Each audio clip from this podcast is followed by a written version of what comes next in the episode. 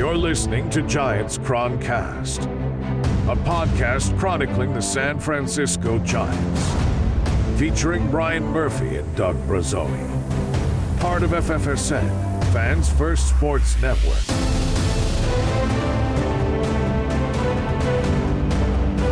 when, it, when the Giants get into the postseason, though, they're gonna need two starting pitchers, and, and it's got one of them has has to be Alex Cobb. So, Yeah, they uh, they need every starter they can get right now, which is why they're actually using starting pitchers again. They they got away for it from it for a while. They were like, we forgot we could do that. Have the guy in the first inning also pitch all the way into the fifth inning. they did that Seinfeld. Oh, right, right, right, right, right. they did Yeah, that exactly. Uh, so we are podcasting on a Wednesday evening after the Giants win the rubber match against the Cleveland Guardians uh, to wrap up a five and one homestand uh, ahead of the longest road trip of the year, the last road trip of the year, I should say, and it's going to be all NL West teams. We'll talk about that uh, a little bit later. The Giants' chances of making into the postseason uh, around 30% thereabouts. They're four games from being eliminated from the NL West race. Rest in peace. Feels like, I mean, I spiritually gave up on that last November. So, there there was a time it was looking it was looking plausible that they could make a run at it, uh, and then July started. So sure. Yeah. that's when Fair enough. all the hope You know what? That's lost. fair. That's a lot of reasonable people have pushed back every time I've sounded doom and gloom, melodramatic, hyperbolic, because they're like, oh, they still have a chance, dingus, because they're not eliminated yet. And if they get into the postseason, by virtue of being in the postseason, they have a shot. So you can't say that if they get in, they have no shot. They literally, mathematically have a shot. So you have to keep those things in mind. It's very important. That's true. That is also the tone, the exact tone of most of the comments I read on the internet. That's how I read most Uh, comments and yeah. certainly all tweets. But they're they're all comic book guy from The Simpsons, except he talked. Except if he talked about sports. yeah. They're one game out of the wild card, 75 and 71, tied with the Reds. They'll be playing the Diamondbacks twice more. Uh, they've got the Dodgers they've got the Rockies. I said we'd talk about all this later, but I just wanted to kind of set the stage. Uh, and what was a, a nice homestand. You know, you're never, it's never a sure thing when it has to be a sure thing and when it projects to be a sure thing. It had to be a sure thing that the Giants swept the Rockies. On paper, it looked like the Giants should sweep the Rockies, but you and I, and certainly most of our listeners, have watched enough baseball to know there are no sure things in baseball. And that's why we love it. And that's why it makes us really sad half the year. Oh, sorry. Yeah, that's I why it makes me sad half the year. yeah. You like you can say they should have swept the Rockies, so it's you know whatever. But you know they should have swept the A's in August. So and they didn't. They did the opposite of that. They they lost two instead of winning two. right. So you can never take it for granted that they're going to show up, especially this Giants team who have spent has spent two months not showing up, uh, and is just now kind of cramming for the final again. And I have to believe that the critical mass of media coverage, fans just crushing the lineup, just absolutely negging the lineup is what is compelling it to turn around. That's the only real explanation, but that is starting to help. Taking two out of three against the Guardians, I think was, you know, as we saw, they had two walk-off wins. It was no sure thing that they were going to win that series, even with the Guardians record, even though the Guardians are in the AL Central and they claimed all the uh, refuse from the Angels in in this idea of like, what if, what if we ran down the Twins? Wouldn't that be hilarious? And it's like, well, it's the AL Central. It's wacky, stupid uh, uh, war of attrition stuff like that is completely plausible. And and I was a little afraid that maybe the Giants would get caught up in that somehow. As it stands, it just turns out you know they're two teams that are pretty similar in a lot of ways, and the Giants had the home field advantage and they took advantage. So that was nice to see. Let's just knock out. I mentioned Alex Cobb; he looked good. I had him as sort of like the injury guy. They really did lay off of him after the the big pitch count, the 130 plus pitches uh, for the one hitter, and then uh, he didn't look good in his next start, obviously. So they they seem to have backed off on him, and then they only let him or had him go five. He looked great to get through five, so there was that. Just want to point that out. Alex Cobb looked sharp. You know, Alex Cobb has never pitched this well this deep into a major league season before. This is all uncharted territory for his body, for for for the team. Uh, Austin Slater had an inner ear issue. I didn't realize that, so it seems like he's gotten the right medication to deal with that. It's kind of a serious issue, and he seems he does seem to be hitting a little bit better. That will be very important if that continues. And then Patrick Bailey back from the concussion IL. Listen, this is what I know about concussions. I don't know anything about concussions except that they're scary, and so you never know which way these these injuries can go.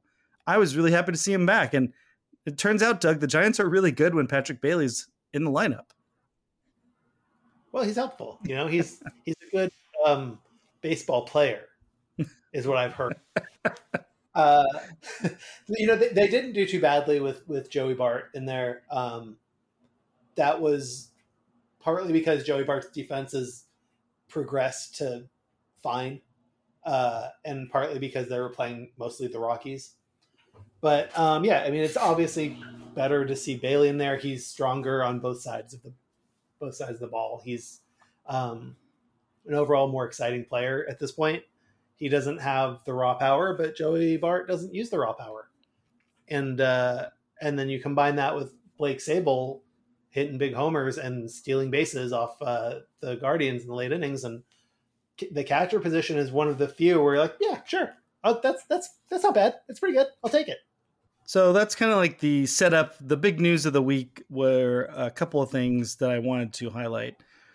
Ross Stripling. Don't turn off the podcast just yet. he had some comments in the in the San Francisco Chronicle earlier in the week. Uh, Ross Stripling is basically on an island. His status is uncertain. He's um, he's ready to pitch. He says he's healthy and the team just hasn't activated him yet. So he doesn't know what's going on there. Mentioned, and you wrote about all this. Like he also mentioned he'll be opting in. Oh, I wonder if they didn't, they couldn't write that in. Where was like, oh, you better believe I'm opted in. oh, baby, have you seen my stats this year? Give twelve and a half million dollars to this guy. So John Shea in the Chronicle quoted him saying, In my head, it seems obvious I haven't pitched well enough to opt out, Stripling said. If I could have gotten healthy and had a good September, it might have been in the realm. But really, in my head now, I'm a 2024 Giant and ready to work with these guys over the offseason to figure some stuff out and get better and show up to spring training and be ready to rock and be a Giant. That's 100% where I am. And I read it that stupidly so that I could get through it. So. I, I, hope uh, you go through in post production on this, and when you say "ready to rock," you put like a little "ready to rock." Yeah, exactly. Yeah. so we we have to remember that at least I was cheering when they made this signing in the offseason. I'm like, perfect. Number five guy who could maybe also just be the long guy, bounce back and forth doesn't walk anybody, seems to have the stuff, you know, obviously they know what they're doing if they think this guy who doesn't strike out a ton of guys will still be effective in their division, in their park. Um, and we've certainly seen flashes this season where that looks like the case, where he can be effective. But any fan that's upset that he's on the team or would be opting in, uh, fine. I, I'm not going to argue with you on that. Uh, he's going to be a very expensive Jakob Junis next year, at worst. That's the worst case scenario. The best case scenario is he's closer to what he was uh, last year with Toronto, which would be very helpful for the Giants in the back of the rotation and then the pitching staff. But you wrote about this a little bit more. Go check it out, giantsdoug.substack.com. And you're kind of making the counter argument of like, no, Brian, don't just agree if people are mad. What did what did Russ Ross Stripling did nothing wrong. That that is the exact opposite thing that I said. I very specifically said Ross Stripling did two things wrong. He didn't pitch very well, and then he was honest. oh, see, I took honesty as he did nothing wrong. he was just no, honest. You're, not, you're literally not supposed to be honest like that. Um, it is it's bad for the team, so you don't you don't do it. Um, but yeah, I mean, so the original thing that happened with Stripling is he had a terrible first half. You know, his ERA in the first half was in the high sixes. Um, six, sorry, the mid sixes. It was six thirty. You know what, Doug? That happens. Okay, it, happens. You know, whatever. He, you know, in the second half, he's been basically fine. He's it's been a four ten ERA, um, and he's pitched a little better. Uh, his you know his FIP is was bad both halves, but his xFIP was has been fairly steady 402 in the first half 372 in the second half like just kind of bad it's what it's what we would call bad luck with home run balls. Like a lot more fly balls are going for homers than you would expect. You'd say oh that's probably just bad luck. I mean is it really bad luck? Who knows? But that's the kind of thing you expect to even out um, in the long run. Though the, the counterexample to that is we expected that for several years with tim lincecum after he started to be bad and it never happened. Um, so sometimes guys are just bad. uh, but so like he didn't pitch well, and you know I don't want to minimize that at all because that's that's his job to pitch well. But he also has like some legitimate grievances in that the Giants made him promises they just didn't bother keeping. You know, they when they signed him, Farhan was like, "Yeah, we we we see you as a starter. And he was like, that's why I came to the Giants. They saw me as a starter. His he started one game and then was out of the bullpen for the next month or two. Um, you know, that's not really giving him an honest effort in the rotation. Uh, and right now, he's, uh, you know, the, they told him that they were going to activate him in early September. We are now in mid September and, and he's not activated. So you understand kind of his frustration. And at the same time, they don't have a place for him. Like I don't I don't want to say the Giants are being pure bad guys here. They're they're kind of being assholes, I think, but they're not wrong. It's it's a real Walter Sobchak situation. Uh, a, but, a reference, you know, okay. that's a reference, yeah. That's right. I'm not explaining it. Uh, um, but you know, he, they said they're going to treat him a certain way, and they didn't but also he hasn't really earned that this year. But also, you shouldn't say that then if you're not going to do it, if you're not going to follow through. Um, I think probably they were expecting someone to get hurt and then the situation would kind of work itself out. And that just hasn't happened. Um, one of the possibilities I brought up in, in my article was, uh, you know, they might be looking at getting rid of Alex Wood which would be a very similar problem, but he hasn't pitched well. And then, you know, yesterday he went and he pitched great against the Guardians and he saved that game from getting out of hand. And he's a huge part of why the team won. So I, I, I don't see the spot for Ross Stripling. I didn't want to bring that up because I think we wrote him off last week. And then there he was. Yeah. there he was. Next, Brian, negging works. Uh, lots of engagement on that post. Um, so go check that out on Giants on Doug Substack there and and join the conversation. join join it. I love conversations. One last thing about Ross Stripling. We've talked about this before, or I don't know if we talked about on this podcast. Maybe it was the previous iteration. Uh, maybe it's just online, but it's sort of like, yeah, there is a line you're not supposed to cross, even when it's obvious you're being jerked around. I will say if I'm if I'm forced to take sides or give value to an argument, Ross Stripling complaining holds more weight to me than Alex Wood complaining does. That's those are one thing. And then either of them complaining, I would rather listen to than one second of Aaron Rowand complaining, one second of Miguel Tejada complaining. Remember that? Remember that was going on? And it was like, shut the fuck up. Go jump off a pier used. Not happening with these guys. Zach Littell, shut up. I don't care. So go go be a starter on the Rays and be really solid. It's just really annoying. take, take, that, yeah, asshole. Right. But you you would think that like a team that's you know coached within an within an inch of its life has all these out uh, inputs optimized that you would think that when they say this is the plan that versus a lot of other organizations, they're probably blowing far less smoke. But maybe this is just the point in the season where they're like, we got to blow some smoke here. we gotta, we just got to get through. Uh, I think you know, there's a part of me that wonders if Keaton Winn and Tristan Beck working out, you know, at Keaton Winn effective essentially working out as well as he has has also been like a nice surprise.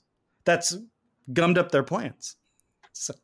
yeah, I mean, honestly, you have to think it has. Like they probably look at Keaton Winn and Tristan Beck together, like take those two guys. One of them will be good. The other one will give Stripling spot. We'll put Stripling in that spot. Like just like looking at it whenever Stripling went on the IL, and it just didn't work out that well. That that way, they've both been good. It's like at the beginning of the season when uh, I was like, when what we agreed was, you know, you put you put Haniger and Conforto together, you'll probably get like one season's worth of production out of them, and that's what the Giants have gotten. Yeah. Right. So it's it's I think a similar thing, and it just it happened to work out better for for Beck and and Winn than it did for Haniger and Conforto. Also, Jakob Junis. Can't forget, yeah. it's like that's that has to be a little bit of a surprise too. It's like he's really good. All right, uh, let's move on here to the next segment of which to reiterate that negging works. If you're a fan, do not cheer for your team, jeer at your team because it's working for the 2023 San Francisco Giants. I don't know if it's a kink. I don't know if it's like a bug in the software this year that will get fixed in the offseason. I don't know what it is, but that's what's going on. Luis Matos, let's hear it for the boy. 21 years old. My God. uh, but I wrote an article uh, praising his offense and how it's it has been steady improvement as the season's gone on. And then that night he goes 0 for 4 with the strikeout.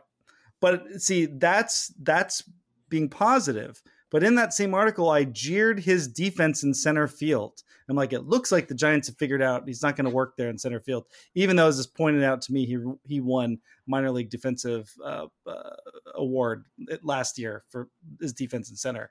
But the metrics this year in Major League Baseball not great in center. And then, of course, against the Guardians in that game where he goes 0 for 4, has a couple of great plays in center field. So nagging works, is what I'm getting at here. uh, anything you want to say about Luis Matos? Uh, I mean, he's he's done a nice job this month. It's uh, he came up. He looked when he, he first came up this year. He looked a little bit overwhelmed. Um, people people would always talk about him along with uh, Schmidt and Bailey as guys who had hot starts and then cooled down. Like Matos didn't have a hot start. No. He had, he had like one hit in his first game. People were like, well, he's the next great rookie, and then he was just like fine for a while, and then he got a little worse. Um, but it's been it's been good to see him hit the ball well, hit the ball with a little more authority in September than he had before. I feel like his uh, his exit velocity is, is higher. He's making better contact. That could just be anecdotal. I don't know. I don't look at those stats because I would have to click on something for that, and who has time for that? but um, he, you know, he looks more hitterish than he did uh, the the earlier part of the year, and it's it's been nice to see. I don't know if he's gonna last on the roster when Conforto comes back. Someone has to go down. Um, but he's he's done a nice job. All right, this is a, a subject perhaps outside of our zone of interest, or certainly maybe my area of interest and expertise, but something to bring up. Attendance woes. Dun dun dun. The boogeyman. 20,705 on Monday night against the Guardians is their third lowest of the season and lowest since May 8th. Uh, the team is 17th in attendance. That's the main reason why I wanted to highlight that. That's not what you want. That's in the lower half of the league. You know, that's not good. Uh, that's a big surprise. That's not something that you would, you know, you're dialing up the Giants. That's not what that's not what you would expect. Uh, and as a fan, that's not necessarily what you'd want. There was 26,000 at the game on Wednesday, so there's that. Uh, it could just been a rough Monday night. People just didn't want to come out, clearing out the fog from celebrating the 57th anniversary of Star Trek on Friday. I don't know. It could have been any of those things. But I'm all that to say, if attendance does continue to settle into this situation, and certainly there's uh, arguments to be made demographics wise, like you know there are a lot of people working from home now they're not in the city they're not going to games after work that's affecting things it's still pretty expensive to take your family to a game, the Giants game especially. Inflation has hurt everybody. I mean, go does a hundred dollars at your grocery store get you the same now as it did even a year ago? Um, you know, those types of things that are contributing to this. And in the notes, I'm sure you saw this. If the Giants, if the region demographics are changing, or let's just say the city, the stadium, the crowd it can attract, and maybe it'll evolve over time. But if for now it's settling into like a middle of the pack for Major League Baseball attendance, that will impact revenue to some degree. But I think that's all the more reason why having a guy from the Oakland A's running the team is the right person for the job. It's, because right, yeah, because he can he can know where to move the team. uh, yeah, that's right. Farhan Zaidi, the reason why he didn't make it a lot of moves at the deadline is he had a set of binoculars. You're just scoping the Great Plains. He's like, the, the... he's like I, I can see Portland from my office. I'm like, you cannot see Portland from your office. That's absolutely not true. Also, it's a worse market in every way. What are you doing? He's like, just trust me. it's either there or Honolulu. uh, do you have any thoughts on on this situation, such as it is? Um, yeah, I mean, it's so some of it is that I, you know, it's a combination, right? Like, um, the Giants' attendance this year has been lower than you would expect based on how it used to be. But like you said, people aren't really in the office as much, and I think they they did get a good amount of business from people who were you know working and then went to a game and then went home. Um, they probably you know that's not going to happen as much anymore. Uh, people are just have to cut back because everything's so expensive now. The you know you go to you go to Safeway and you buy like three things. you're like, why is this seventy dollars? Mm-hmm. This shouldn't have been seventy dollars, but it is. That that is how much it costs. Um, so you know you can spend that money at the grocery store. You can spend the money in a Giants game, I, and that's before you even spend seventy dollars on one meal at the Giants game. so, and then you know the team was uninspiring for a lot of this year. Like Casey Schmidt was great for a week. Patrick Bailey had a really good month of June before he kind of cooled down for a while. Um, but the team spent two months when they should be building excitement for a playoff run, looking like garbage. And it's it's really hard to get excited about that team when they just keep telling you not to. So I, I don't think we can underestimate that part, as part of it. Um, they're not an objectively bad team. They're just not an objectively good one, and there aren't that many players who you're going to pay to watch. You know, no one on the offense is that exciting. Uh, they have a couple pitchers. You know, they have Logan Webb. He's fun. Uh, Kyle Harrison is exciting. Camilo Doval is fun when he gets in the game, but you know, Webb and Harrison two out of every five games, and Doval, you know, how many leads have they had lately? So it's it's hard to be like, well, that's the guy I want to watch. I'm to go to see him.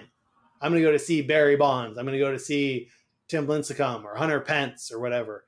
The the Giants don't have anyone of that caliber. I think the star the lack of star power is hurting them a lot. And then you you add in the other factors of there aren't as many people to go to a game on a whim because, you know, if you live in Orinda and you work in the city 2 days a week and you're like, "Yeah, I don't I don't want to go all the way into the city now on a day I'm not there." That doesn't make any sense so you're not going to do it. Then consider this: the history of the stadium skews what's happening now. The Giants get a new stadium to kick off the 21st century. They have Barry Bonds on that team, and the second, you know, the first year they go to the playoffs, you know, they have great, they have a great team. Second year, home run chase, World Series year three, and then you've got 2003 winning, you know, 100 games and then you've got whatever happened in 2004. but you had a competitive team. Who can yeah, remember? Yeah. I sure. They can't. go into a rebuild pretty soon after that, but then then you're in a championship era of of the team that you know eats up uh, at least half the decade. Uh, you know that follows the first decade, and so not that expectations are skewed by any means, but you're they've hit the ground running at Oracle Park on such a high that it is probably hard to know what is is this now the norm when they're just in the league of average teams, which they're going to be for a long time or for the foreseeable future. I think the next three years, they're not going to have a Mookie Betts, Freddie Freeman combo at the top. They're not going to have star power is definitely a, a major part of it. But competition wise, you know, it's like when they had Bonds, they had some other good players and they were a good team overall, and they had a star power. The start of the stadium really does skew what's going on now. And it's kind of unfair. It's unreasonable, I think, to compare what's happening now to prior success because that success was so lofty, so ridiculous, especially the Bonds part of that, that they could only follow up the Bonds era with a championship era, if you think about it. It's like we have the greatest home run hitter of all time, and uh, you know Willie Mays godson. You know all this stuff, all this history, all this lore, all this excitement that you know captures the entire sport you have to follow it up with the only logical thing was like and now they're good at winning championships you know that kind of thing they have a core of young players that are homegrown and they did their own thing and they won you know three and five years. Like that kind of stuff needs to happen. That's the only way they could have topped the bonds years. So then where do you go from there is kind of the next question. And i think that's still an open question. Yeah and also without buster posey uh, everyone is sad all the time. I certainly am. I know. Uh, Doug, what's something you found interesting about the Giants this week? I have been kind of quietly ragging on Blake Sabol for a while, and uh, and and I'm stupid. no, no, no. It's, it's, it's okay. We can say it. Um, no, he had a, he had a great week. He uh, did it, everything you could hope he did. He would do. He um, he hit two homers. He stole bases. He looked just like he hadn't been in a huge slump for a while, even though he had. Um, and it was sort of a. It kind of felt like the Giants being like, "Yeah, it works. Our stuff works. Okay, it doesn't work great, but it works. When it works, it, it's good." Um, so having Blake Sabol back and hitting, I think, would be a really it will you know if he can keep it going through the end of the year it'll be a really big deal for the team they need they need these hitters they need this production they need to not uh, wear out patrick bailey he's you know he was there were some before his concussion there were some quotes in the newspaper where Kapler was like maybe we'll play him every day. It's the end of the season. You know we, you got to do what you got to do. And you know you read that and you go well don't do that. That's that's just a really bad idea. He's going to be he's going to be a toast you know toast two weeks in, then he gets concussed and they can't do it. But having Sabol as a legitimate backup option, someone who can give you that good platoon at bat against a right hander also, so that he can pinch hit for you know whoever's at DH mm-hmm. that day. Um, I think that that's a big deal for what the team is trying to accomplish. I find it very interesting that people are starting to write about Joc Pederson being a letdown because that's something that I was saying. you have been saying that for a while, yeah. And and it comes he's smoking cigars before but while he's in the batting cages and, and like his conditioning is uh, is part of the equation here. This is something that was written about, I think, on KNBR.com or it was Danny Emerman or something. Someone pointed out it's like, hey, Joc Pederson's not doing all that hot. I mean, he's not terrible, but he's, you know, certainly not what they expected. I just want to be very clear as well. Like, at no point have I been sitting there saying or thinking for $19 million, you know, he's not living up to that contract. I understood why he got that deal. But what I'm saying is he certainly was not, he has not been the guy the Giants expected him to be. And he's been a, a letdown in that regard. He's had he has flashes and he's still you know can work and work account and all that stuff. But it's just dreadful when he's in the in the outfield. Uh, you know, I'm glad Matos is up. It means less Joc Pederson in the outfield, that kind of thing. Mitch Haniger, less Joc Pederson in the outfield. Great. Um, my my point is, I just find it interesting that uh, finally now when the season is there's 16 games left. Now people are going, wait a minute, what was Joc Pederson doing all year? so anyway. Also want to give a shout out to Sean Manaea. You know, we talked earlier in the show about hey, the Giants might have two starting pitchers now. Manaea went out and he he had a good start against Cleveland. He uh he five and two thirds, struck out five, walked uh, just two, only two hits, um, gave up three runs, but only one of them was earned, and it's it was also the kind of unearned runs where they were actually completely unearned. Where like he was out of the inning if they make the play and then they don't make yeah, the play. that yep. Mm-hmm. Um, and then and then also he didn't even allow the runs. It was uh, it was Ryan Walker who came in and cashed those runs in for him. So You're welcome, Um, everyone, since we named yeah. him the most trustworthy pitcher. the curse hey, we knew that curse was coming. Taylor Rogers and Ryan Walker, both of them Yeah. let us down quite a bit. Killing it. So, Um, yes, that's a great point. I think we're going to have to. I want to be very careful because I don't want to get a, a direct comment at me being wrong here. So I'm going to choose my words very carefully.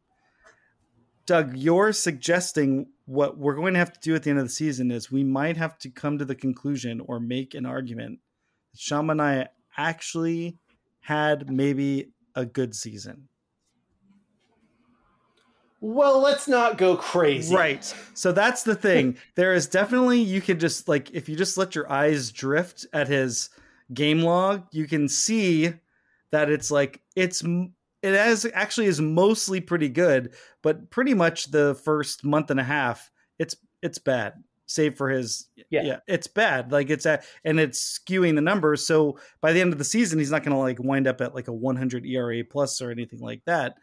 Um, but it is it's an interesting turnaround he has had during the season is to that point what you're saying like he is another guy he's definitely one of those guys that if they bring in in game three of the wild card round and they're trailing three to one or something and it's the fourth inning i'm like all right Manaea's going to get four and five at least maybe even into the sixth and i would feel comfortable with that to be honest so that's a credit to him i think Yeah, I mean he he has absolutely turned it around. I mean, I still trust him much more out of the bullpen than the rotation.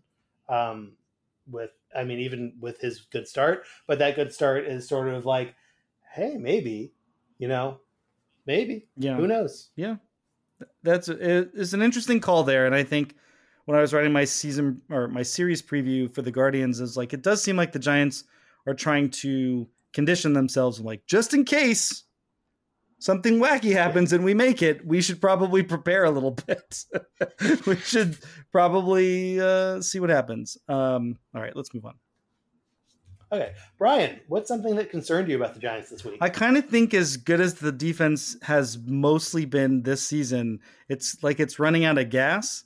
Maybe it just has everything to do with what I was just saying. Joc Pederson playing in the field really screws things up. But you mentioned the Sean Manaea start that that that loss was in part not because not just because they couldn't hit uh, against a team that pitches well, but they they couldn't field the ball.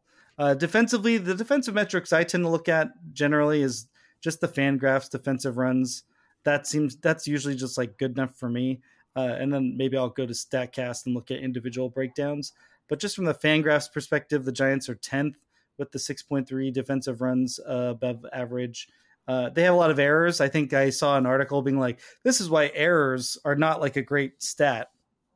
You know, Patrick Bailey has 10 errors because he throws the ball in the center field trying to throw out runners a bunch. But you wouldn't say that Patrick Bailey should stop doing that because he's also really good at catching base runners, right? So like the defensive metrics are always uh, not a work in progress, but they're always like you just kind of have to look at them a little bit more. But you look at things like their ultimate zone rating, if if that's a defunct stat, I think it kind of is. There are some negatives that are in there, but it's one of those things where it's like one of the reasons why when they were approaching the 2010 postseason, it's like if this team could just get into the the playoffs, they could make a run because they they they field and they they pitch. And this team, I'm like, they pitch and they kind of field and they don't hit at all. And like that's not as uh, comforting a thought to me. So I'm very concerned by the fact that uh, if the defense winds up screwing them uh, in the wild card round or in the last weekend or whatever, it's not going to be a surprise. It's just going to be a huge.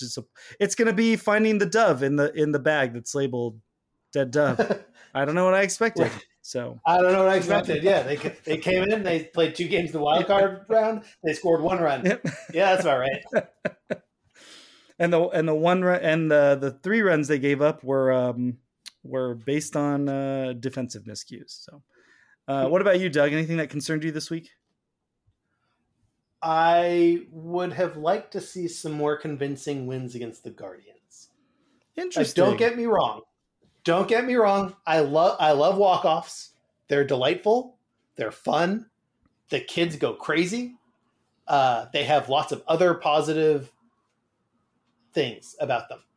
But the Guardians are, you know, they're they're a few games below 500, but they're a decent team overall. Um, and I, I want to see the Giants have a like an all around solid, non stressful five one win against a team like that once in a series when they're at home. Um, you know, I, I want to see them kind of put it all together for a game, and they they kind of didn't. Like it was they they they scraped together a win uh, in extra innings on Monday. They lost because they couldn't hit on Tuesday. Then they scraped together another win yesterday. And like I look at that and that and I I'm excited they won. I'm happy they won. Um, it's a good time, but I I want to see them look more convincing. I want to see them be the team that's in command and stays in command and doesn't give it up. Um, because that's the kind of team you have to be at some point in the playoffs, or you're gonna lose. That's the kind of team they're gonna have to be down the stretch when they're facing the Diamondbacks and God forbid the Dodgers, or they're gonna lose. Um, because you know the the Guardians aren't a good hitting team. No. Um, they they can pitch, and, and it's it's good that the Giants you know they could score uh, six runs against them yesterday. That that's impressive. You know, not taking anything away from that, but I mean they shouldn't be giving up the five runs. They shouldn't be giving up. It it shouldn't be three three five what they're giving up. They should be able to have a game where they shut down an offense like that. And I don't know that they're doing that right now. I don't know they can pitch. They can't. Their fielding's a little suspect. They just keep kind of doing the little things wrong. It feels like there's always some reason that the game is more tense than it should be. If you give a team like the Guardians that kind of break, you can beat them. If you give a team like the Dodgers that kind of break, you cannot. Yeah, I And I think the Giants, the Giants have been giving teams those kinds of breaks all year. yeah, and they're not going to be able to just jump into the postseason and win games like how they won against the Rockies, where they look like they're in control. But you could watch in those games the Rockies beating themselves just as badly. In fact, you could argue that the that the Rockies beat themselves more than the Giants beat them because that's how bad the Rockies are. And so, yeah, I totally agree. You can't just turn it on, especially if you know you have to. If you're going to take this uh, for what it is, this is a different team that hasn't won anything. They've never been there before. They've never done this before. This is all new to all of them. So, like, how are they going to put a full game together? That's kind of maybe the challenge of the next couple weeks more than anything else. And you know, it's it's going to be harder to uh, polish that or you know get in that game shape that you're suggesting, Doug, because now they're going to go to Colorado for four games, and as we know, in Colorado, you just try to survive. So if it's 14 to 11 with five errors, you know what I mean? Like everything we just said, they got to be careful. They got to like really put it together. It's like, no, if they used, if like, if you've got Logan Webb like playing the field, it's up, whatever. It's just like you got to get through whatever gets you through the game is what it's going to take. A four game series in Colorado. And how many times have Giants seasons been decided how you feel about them? Remember 20, 2010, I think there was a big series in Colorado there too, four games where they're trying to run down the Padres, and it's like the you know people were feeling good about the Giants. It was just a good test for them right there. I think Matt Cain had to exercise some demons pitching there. Was that 2002 or t- No, 2010? that- that I mean, like- I think it was 2010. yeah. So- I remember that Matt Cain game. Yeah, so it's vaguely. so it's like that's that could be this weekend. I think that's I think that's reasonable. You know, I think you know you have a great. They had a really good homestand. How many times in the last couple years have they had really shitty homestands that just like take the air out of it? So they've put it together enough to have a good homestand. Teams, it's been said, tend to bond more when they're on the road. So if they can carry that over, That's nice. And then they'll have the two in Arizona, and that'll be an interesting matchup. But like, imagine if they go five and one again, between now and when we next record, that would be great. And it's also very plausible based on who they're playing and the fact that they're hitting a little bit better. But all of our concerns, I feel, are just as valid. Um, you're going to write about the Giants still, right, Doug? They haven't totally bummed I, you out. I'm, I'm going to write about the Giants still because uh, they're worth writing about this week. Lots of engagement I, on your do, post too. Yeah, exactly. I, I, would do it anyway, but it, they're actually worth writing about, so that makes it easier.